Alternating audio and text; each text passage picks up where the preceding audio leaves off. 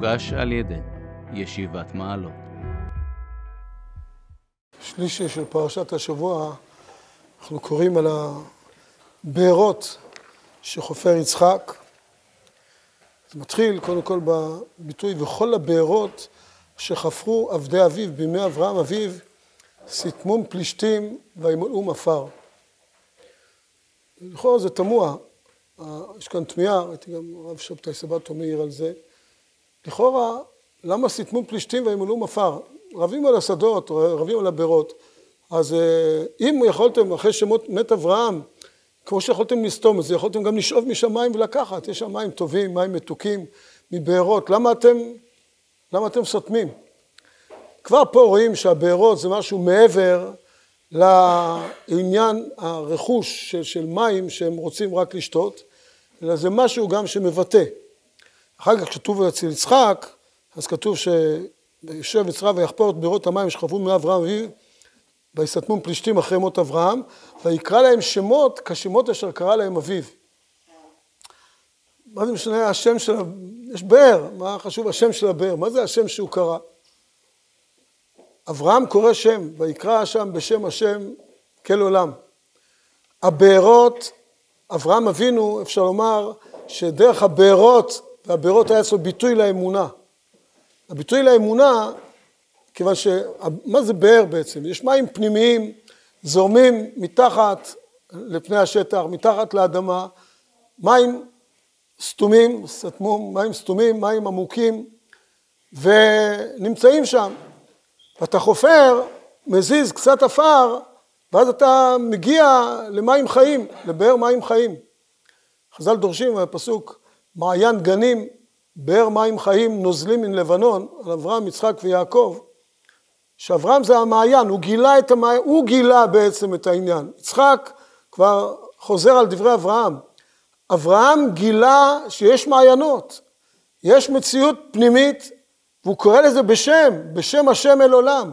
הוא אומר, הנה אמונה, אתם רואים עולם, אתה רואה פה, אתה, אתה רואה שיש כאן מים מתחת, קצת עפר, תגלה מים.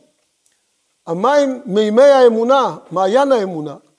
ואברהם אבינו, ההתבוננות הזאת מביאה אותו לאמונה, והוא קורא לזה בשמות. יש, לזה שם.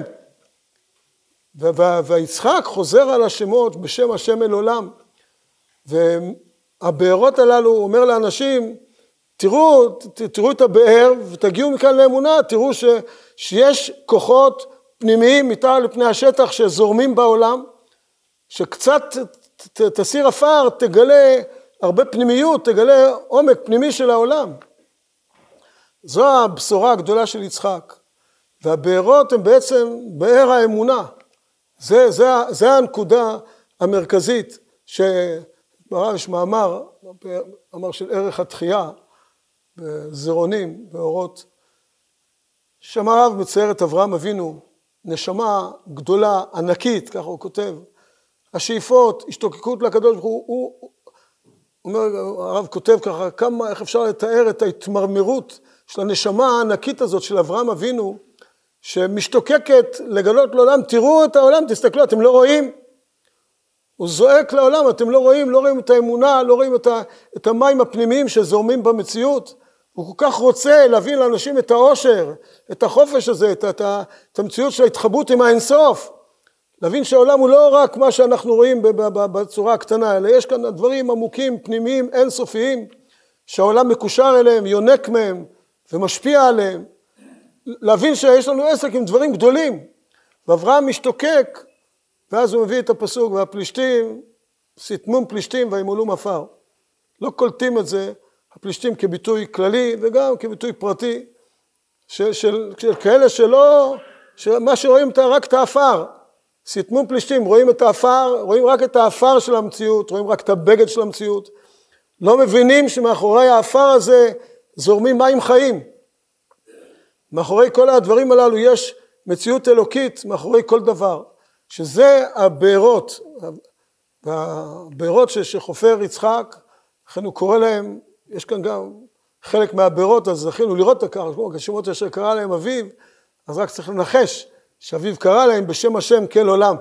שקרא לזה שמות, אולי הוא קרא לבאר בארי, אולי זה השם שהוא קרא בארי, שזה השם, ולהבין ש, ש, שיש בתוך הבארי הזה, יש אה, שם השם כל עולם, שזה זורם מתחת לפני המציאות, גם בבארי, מתחת לפני המציאות זורם, זה באר עוד עם יוד בכלל, ככה זה יוד שזה החוכמה, המציאות אלוקית עליונה, אז אה, בתוך כל המציאות הזו זורמים כוחות עצומים.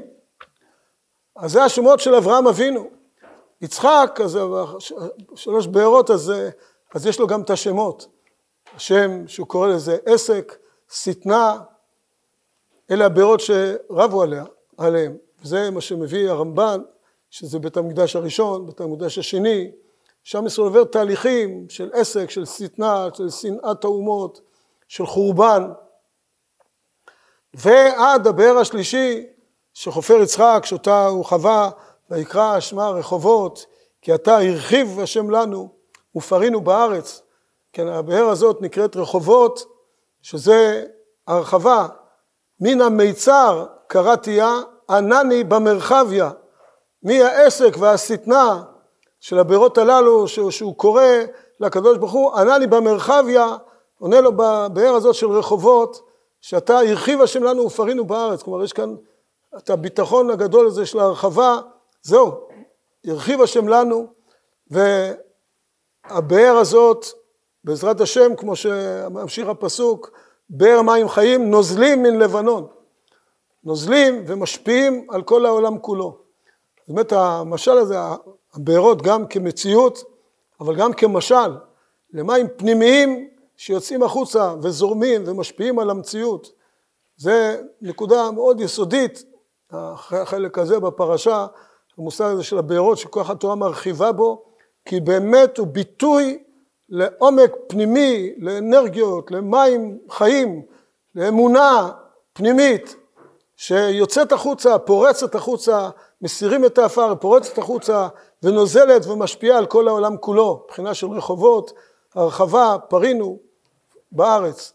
ולזה צריך לצפות, כלומר נמצאים לפעמים מציאות קשה של שטנה, גם היה בתוכנו וגם ודאי מחוץ לנו, מציאות קשות ומכל המציאות כאלה מן המיצר צריך תמיד לזכור את הענני במרחביה, שיש, זו הבאר שאליה אנחנו מצפים, הבאר השלישית של בעזרת השם של בניין בית המקדש השלישי, שהוא הרחובות כי אתה הרחיב השם לנו, שאז עליה, לא רבו עליה ויגיע באמת התקופה הגדולה של שלום, של הרחבה, בעזרת השם, שנזכה לראות את זה בעינינו, את הישועה השלמה.